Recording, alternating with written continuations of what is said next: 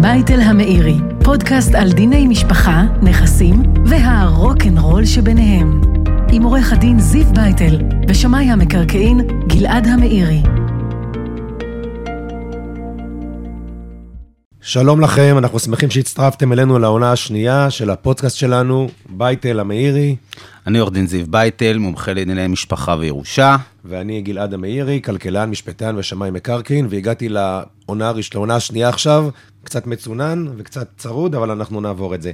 אה, למי שעוד לא שמע אותנו בעבר, הפודקאסט שלנו מתמקד במשולש של דיני משפחה, נכסים, והכי חשוב, הרוקנרול וכל הבלגן שנוצר ביניהם. בעונה הזו אנחנו נביא לשולחן שלכם מקרים אמיתיים, חלקם של אנשים מפורסמים שאנחנו מכירים, שהעלו סוגיות משפטיות מורכבות בין בני משפחה או זוגות שבתוך הרוקנרול הזה עומדים להם נכסים או רכוש.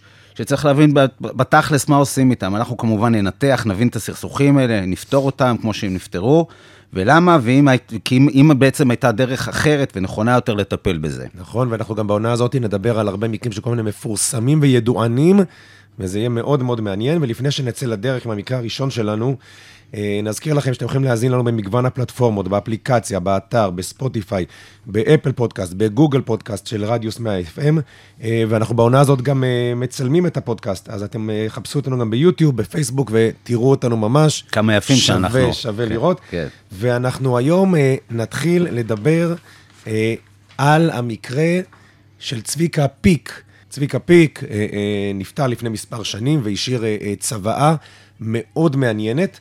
לצביקה פיק היו שני דורות של ילדים.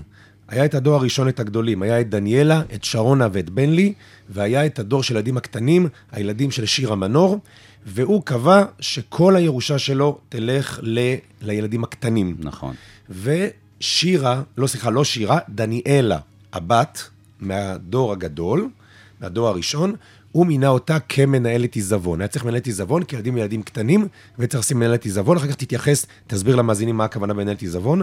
בכל אופן, הכל היה נראה טוב ויפה, אבל הבעיות די מהר התחילו. ולמעשה, הבעיות היו כפולות. דבר ראשון, באה שירה מנור, האימא של הילדים, ואמרה, מה פתאום שדניאלה תהיה מנהלת העיזבון? מי היא ומה היא? היא לא מתאימה, היא לא תחליט עליי שמישהו אחר יהיה מנהל העיזבון. ומנגד, דניאלה, מנהלת העיזבון, שהיא גם הבת, והאחים של האחים הגדולים, שרונה ובנלי, בעצם אמרו, רגע, למה לא קיבלנו מהירושה בעצם? למה אנחנו לא מקבלים כלום?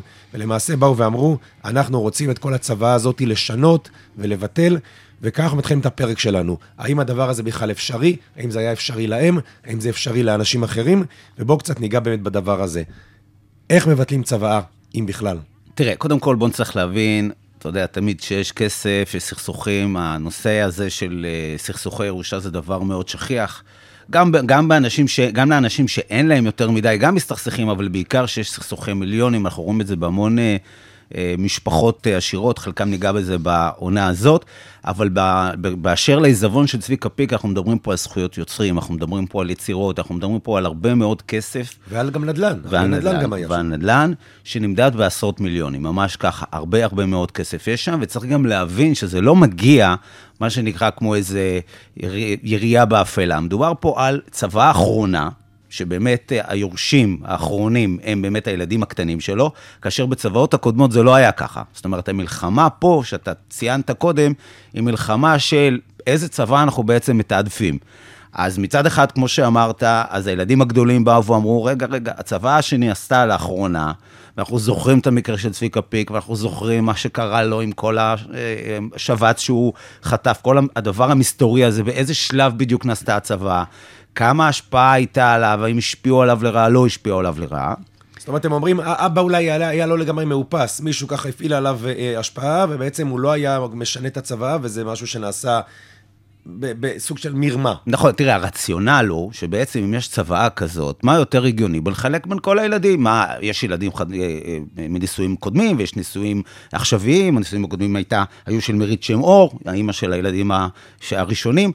למה בעצם רק רק את הילדים הקטנים. אפשר להבין, ילדים קטנים, יש להם צרכים יותר גדולים, ילדים גדולים כבר מסודרים, אבל עדיין נישול כזה מוחלט, זה משהו שקצת אה, מעלה תמיהה. ומהצד השני, שזה המקרה הייחודי פה, כי את העניין הזה של תקיפת צוואות, וכן הייתה צוואה טובה, לא צוואה טובה, כן כשיר, לא כשיר, משפטית, אנחנו, כמו שאמרתי, צביקה, צביקה, זיכרונו לברכה, היה בסוף הדרך, כבר לא, לא בדיוק היה האדם שהכרנו. אבל פה במקרה הייחודי הזה, ונגעת בזה, היה פה איזשהו מין סינתזה של שני דברים שחברו להם ביחד. כי מצד אחד באמת הילדים הגדולים בעצם נושלו, ועל פניו היית מצפה שהם בכלל לא יהיו כאיזשהו פונקציונרים בצבא החדשה, כי מי שיורש אותה זה בעצם הילדים הקטנים, אבל ריק זה פלא, מי שאמורה בעצם לנהל אותה, אותה מנהלת עיזבון, דניאלה פיק, היא זאת שבעצם אחראית כמנהלת עיזבון לחלק לילדים הקטנים את הכסף, את העיזבון. זאת אומרת, מה שאמרו לה, מצד אחד את לא מקבלת כלום, אבל את בעצם אחראית לחלק לאחרים. מנהלת. את מנהלת. שומרת חינם, בלי כסף, בלי שכר. אולי, אולי איזשהו תשלום מסוים, אבל בטח לא הירושה. ולמה צריך בכלל מנהל עיזבון? או, זה בעצם השאלה. קודם כל צריך להבין שכשיש ילדים קטנים וצריכים, אז יכול להיות או נאמן או מנהל עיזבון, צריך איכשהו, מה שנקרא, לשמור את הכסף עבורם כשמגיעים לגיל בגרות, לגיל 18. זה פעם אחת. דבר שני, זה באמת הפונקציה הזאת של מנהל עיזבון, היא פונקציה מאוד מורכבת, שהיא לפעמים נמצאת גם במקומות שאנחנו רואים הרבה מאוד נכסים שצריכים לנהל אותם. מנהל עיזבון כשמו כן הוא, זה דבר שצריך לנהל אותו. אם זה נדל"ן, אם זה דירות, אולי צריך למכור, אולי צריך נכון, להשכיר. כי, כי באמת, רציתי להגיד לך, כי, כי מנהל עיזבון, אנחנו לא מתקלים רק כשיש ילדים קטנים. אנחנו נתקלים כשיש אה, נכסים מהותיים. כשיש נדל"ן מהותי, כשיש נדל"ן מורכב, אז אנחנו רואים, גם כשילדים מאוד גדולים, מה זה גדולים? בכלל, אנשים מבוגרים, עדיין אתה רואה פתאום בצבא שיש מנהל עיזבון. כי בעצם בא המוריש ואומר, תקשיבו, יש כאן נכסים מורכבים, אתם עלולים לריב ביניכם, או שאתם לא מספיק מקצועיים, אני רוצה מישהו מקצועי שינהל את הדבר הזה. עכשיו, מדברים על נדל"ן, בנדל"ן אנחנו מדברים, במקרה הכי פשוט זה להגיד, בוא, מנהל עיזבון, יש נכס, הוא ידאג להשכיר אותו, הוא ידאג לדאוג שהוא מבין עם הכנסות כמו שצריך. אה, יכול להיות שהוא יקבל מתישהו החלטה גם למכור את הנכס. אה, שאגב, בעניין הזה, צריך הסכמה או אישור של בית משפט. אתה לא יכול לבוא ולהגיד, אני עכשיו מוכר מתי שבא לי. ושים לב, כמו שאמרת, אישור של בית משפט, לא של היורשים. נכון. הם בכלל כאילו יצאו מהתמונה. אומרים, אנחנו לא סומכים עליכם, אתם מספיק טובים כדי לקבל את הנכס ואת ההכנסות. נכון. ויש מנהלי עיזבון שהוא יקבע את הדברים, ואם לא הוא, אז בית משפט יקבע. ויש דברים הרבה יותר מורכבים. יש לך קרקעות שעוברות הליכים של שינוי ייעוד, שצריך לעקוב אחריהם, שצריך להגיש התנגדויות לתוכניות, שצריך אלף ואחד דברים לנהל אותם, ובתכלס, אנחנו רואים שבפועל מנהל עיזבון, או רצוי, אם מדברים על נדל"ן, שהוא יהיה נדל"ניסט. זאת אומרת, הרבה פעמים זה עורך דין, אבל שיהיה עורך דין שמתמצא בדיני נדל"ן, שמתמצא בדיני תכנון ובנייה. אלה הנקודות שבסוף הוא צריך להתעסק איתן. אז אני אגיד לך, כעורך דין שאני נושא הערת אגב, הרבה מאוד, באמת עורכי דין שמתמנים כמנהל עיזבון, לוקחים אנשי מקצוע יחד איתם, כמו שמאים, כמו אנשי נדל"ן, כמו שציינת קודם, כדי שיהיו תנא דמסייע בנושא הזה של הפירוק. זה לא איזושהי פונקציה של ניהול עיזבון, היא טומנת בחובה גם היבט מקצועי וגם היבט משפטי. וגם הרבה היבט משפחתי. נכון. בסוף בא מנהל עיזבון וצריך להוליך מהלך מסוים, וזה נכון שנתנו לו את כל הקרדיט ואת כל המנדט לזה, אבל אם הוא יעשה עכשיו מהלכים שהם אה, לא מקובלים על אחרים, תמיד אפשר לעשות בעיות. זאת אומרת, אתה, אתה רואה מצב שיש לך מנהלי עיזבון שבאים, היורשים מנסים לתקוף, מה אתה רואה? דיברנו עכשיו על, על, על הנושא של צביקה פיק, שבאים לתקוף אותם ולהגיד, מה פתאום, הוא לא בסדר, יש לו שיקולים לא נכונים, ואתה יודע מה? תמיד יכולים להיות שיקולים לכאן ולכאן. כשמישהו בא ומחליט, אה, אני אשפץ את הנכס ונשכיר אותו, ואחר אומר, למה אתה משפץ ומשכיר? לך בכלל תמכור אותו. ואחר בכלל יבוא ויגיד, עזוב, בוא נעשה תב"ע חדשה ויהיה כאן זכויות בנייה, וניכנס עם מלא פינוי-בינוי וכל מיני דברים, ולמעשה, כמעט כל נדל"ן, בוודאי נדל"ן מורכב, יש בו כמה וכמה חלופות לנצל אותו. ולעשות ממנו דברים, ולכן אתה, אתה לעולם, יהיה לך קלאש מסוים מול מנהל עיזבון, ואתה צריך לקחת באמת אותו אחד שיסמכו עליו. אני חושב שלכם שמנהל עיזבון, מעבר לכישורים האישיים שלו, כדאי מאוד שיהיה מקובל. על, על היורשים. אתה, עולה, אתה מעלה נקודה מאוד נכונה, שמצד אחד באמת אתה מעלה את התמיהה, למה בעצם אה, צביקה פיק, זיכרונו לברכה, החליט שהוא ממנה דווקא את הבת שלו ולא עורך דין, ולא או שמאי, ולא מישהו מקצועי. נכון. כי יש באמת את השילוב הזה שבין כביכול משרת אמון, לא כביכול, משרת אמון של בן אדם שהוא סומך עליו, שהוא מתוך המשפחה, לא איזשהו מישהו שהוא קר ומנוכר, שמסתכל רק על שיקולים קרים, אלא מישהו שאתה סומך עליו, שאתה יודע שהוא ביצועיסט, שהוא יודע לעשות דברים, שהוא גם יכול להסתכל על הדברים גם מעבר להיבט המקצועי ולעשות את זה ברגישות, כי צריך להבין שזה באמת יש דברים מורכבים. אבל... אז, אז, אז בעצם, אם ככה, כן. אז, אז אנחנו מבינים שמנהל עיזבון זה דבר לגיטימי, אפילו רצוי, ושיהיה איש אמון. דניאלה הייתה, לכאורה כנראה, הייתה אשת אמון של, של, של האבא. צביקה, הם, כן. הם באים וטוענים, זה לא, זה לא נכון. אבל מה, מה ה big deal? למה הם כל כך קופצים נגד הניהול עיזבון שלה? איזה כוח כבר יש לה בלנהל את העיזבון? תראה, למנהל עיזבון יש כוח עצום. כי כמו שהתחלנו להגדיר, הוא יכול להחליט, למשל, שכרגע לא מוכרים את הנכס. על פניו, כשאתה בא והולך לאיזשהו הליך של פירוק, הליך של בעצם מימוש של העיזבון, חלק מהדברים שאתה יכול לעשות, או שאתה אמור לעשות, זה לקחת את כל העיזבון, ולהתחיל להחליט איך אתה מחלק אותו. לזה אתה נותן X, לזה אתה נותן Y, אתה עושה כל מיני טבלאות איזון, שאגב הם פונקציונליים לא רק לנדל"ן, גם לחשבונות בנק ולכל מיני קופות שקיימות מבחינת העיזבון עצמו. אז אותו מנהל עיזבון אמור להחליט באיזה מומנטום בכלל מוכר את הנכס, באיזה מחיר הוא מוכר את הנכס, באיזה סיטואציה, אולי באמת יש עכשיו, צריך להמתין קצת עם הנכס, כי יש תמ"א בדרך, כי אולי יש איזושהי השבחה שצריכה להיות, אולי יש איזשהו תשלום מס שאמור לא להשתלם. אנחנו עדיין נמצאים בעידן... כל מיני דברים, בדיוק. אנחנו עדיין נמצאים בעידן שאין אה, מס על העיזבון, שאמור להשתנות, אנחנו נדבר על זה, אבל בגדול יש המון שיקולים, או לצורך העניין לשים סטופ ולהגיד, רגע, רגע, אנחנו בעצם רק נשכיר את הנכס, אנחנו בעצם לא נממש, חכו רגע, יורשים יקרים שלי, אתם לא מקבלים עכשיו כסף, אני אחליט מתי אתם תקבלו את הכסף ואיך אני אחליט מי זה הסוחר, ואני אחליט מתי מוכרים ולאיזה תקופה אני מזכיר לו. יש המון המון כוח למנהל עיזבון. אתה יודע מה, אבל זה נשמע לי שכל הסיפור של מנהל עיזבון, באת לפתור בעיה אחת ויצרת אלף אחרות. בעצם, למה, ואולי באמת זה תלוי בסיטואציה, מן הסתם, למה אם אני בן אדם אה, אה, שיש לו הרבה נכסים, ואני אה, עושה צוואה, בשביל מה בכלל לקחת מנהל עיזבון? אני אבוא ואגיד מראש, חבר'ה, הנכס הזה למשה, הנכס הזה לדניאלה, הנכס הזה ל- ל- ל- לשרונה, וגמרנו, לא צריך עכשיו לא לנהל ולא כלום, ו- ו- ו- ולא צריך את כל הסיפור הזה בכלל. זה... סתם בעיות. זה עניין מצוין אה, לשאלה, כי צריך להבין שקודם כל, לא תמיד קל לעשות את האיזונים האלה. תחשוב שיש לך כל, כמה דירות עם שווים שגם הם משתנים, זה פלואידי. היום דירה שווה X, עוד עשר שנים, אתה לא תמיד עושה את הצבא דקה לפני שאתה סוגר את העיניים, אתה עושה צבא 20 שנה קודם, שהיא נכונה גם להיום, ואתה לא יודע כמה הנכס שווה. זה, זה נכון, ואתה יודע מה יותר מזה. נניח שאפילו היית מעדכן ממש דקה לפני שאתה מת. יש כאלה מקבלים הודעה, נותר לך ככה וככה. שמעת? כן. יש. כן, כן. אז, אז, אז אותם אלה עדיין, עכשיו יש לי למשל משרד, ויש לי אה, דירה, באותו שווי. שניהם שווים, סתם אני אומר, חמישה מיליון שקלים. זה לא אותו דבר, זה נכס אחר. משרד זה נכס עם, עם צפי הכנסות שוטפות בדרך כלל גבוה יותר מאשר דירה. אחוז התשואה שלו גבוה יותר. מצד אחד, הציפייה לעליית, ערך במשרדים, בנכסים עסקיים, בדרך כלל היא נמוכה יותר מאשר בשוק הדיור. אנחנו לא נביאים, אבל זו המציאות לאורך עשרות השנים האחרונות. ואז אתה בא ואומר, רגע, אז מי אמר ש, שזה לא אותו דבר? אנחנו כבר יודעים. אז איך אני בעצם מחלק את זה באופן שווה?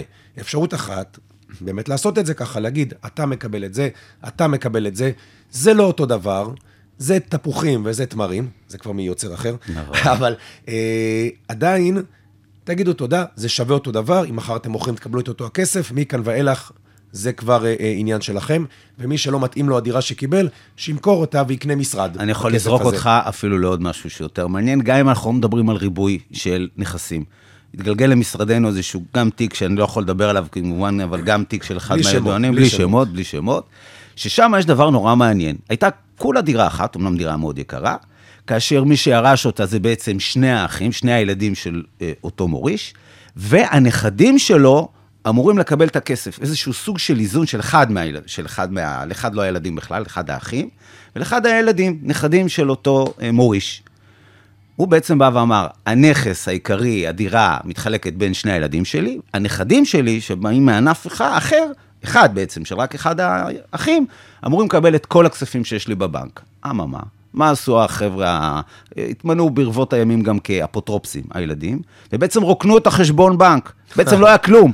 אז בעצם כל הרעיון הכללי הוא שבעצם הגיעו אותם נכדים, ראו קופה ריקה, ואז היו, נאלצו לתבוע בעצם את ההורים. אם היו יודעים למעשה לפתור את זה בניהול נכון של ניהול עיזבון לצורך העניין, היה אפשר לקחת את החלק היחסי ברמה כזאת של אה, דירה למול כסף מסוים שאותו מוריש רוצה להוריש, ואז כל הקלאש הזה של תחשוב, לתבוע את ההורים שלך ולתבוע את הדוד שלך, זה כבר סיפור אחר לגמרי. אז לא תמיד צריך לפעמים לראות שיש פה ריבוי נכסים וניהול, אלא גם לפעמים מקרים יותר, יותר פרטים, יותר קטנים, שגם הם מצריכים את הניהול עיזבון. וואלה, מעניין. תשמע, אני רגע חוזר לצביקה פיק. באים בטענות ואומרים, אה, דניאלה מונתה מנהלת עיזבון, ובעצם שירה מנור, האימא של הילדים, באה בטענות, מה את רוצה? אז את מי ימנו? זאת אומרת, נניח שאני באמת בא ואומר, יש מנהל עיזבון, אני נגדו. שאגב, באמת שמה זה קצת באמת מוזר, כי גם היא חלק מהיורשים, אז זה קצת מוזר שגם, היא, גם, היא לא יורשת, סליחה, היא חלק מהילדים ומנהלת עיזבון. נכון. אבל מה, מה, מה בעצם הפתרון של דבר כזה? עכשיו בואו רגע נלך ונגיד, באמת, יש לי כאן מנהל עיזבון שהוא לא מוצא חן בעיניי. אתם יודעים מה? אני רגע מחלק את זה לשני חלקים. יכול להיות שאני בכלל אומר, זה לא נכון הצוואה הזאת, מה פתאום בכלל לא יעמוד מנהל עיזבון, זה מישהו כאן ניסה בכוח להוציא משהו ולהטעות את המוריש. זה אפשרות אחת, שממש המוריש בכלל לא התכוון לזה. נכון. אבל נניח שהוא כן התכוון. הוא לקח את משה כהן, שנהל את העיזבון, ומתברר לנו בתור היורשים, שהוא גרוע, שהוא לא עושה את העבודה טוב. מה יש לנו לעשות עם זה? אוקיי, okay, אז, אה, אז קודם כל צריך להבין שזה לא חתונה קתולית. כמובן שכל דבר, כל אחד שהוא כמו מנהל, אה, כמו משרת אמון, גם אחד שהוא היה נאמן על אותו אה, מוריש, אפשר להחליף אותו. כמובן, איך לא, גלעד, אנחנו תמיד צריכים להתגלגל לבית משפט, אז באמת אנחנו נכנסים לסכסוכים המעניינים, במרכאות, והארוכים, והסבוכים, ויש אינטרסים של כמה יורשים, יש יורשים שאולי ירצו את המנהל עיזבון הזה, ואחרים יגידו, לא, אנחנו לא רוצים.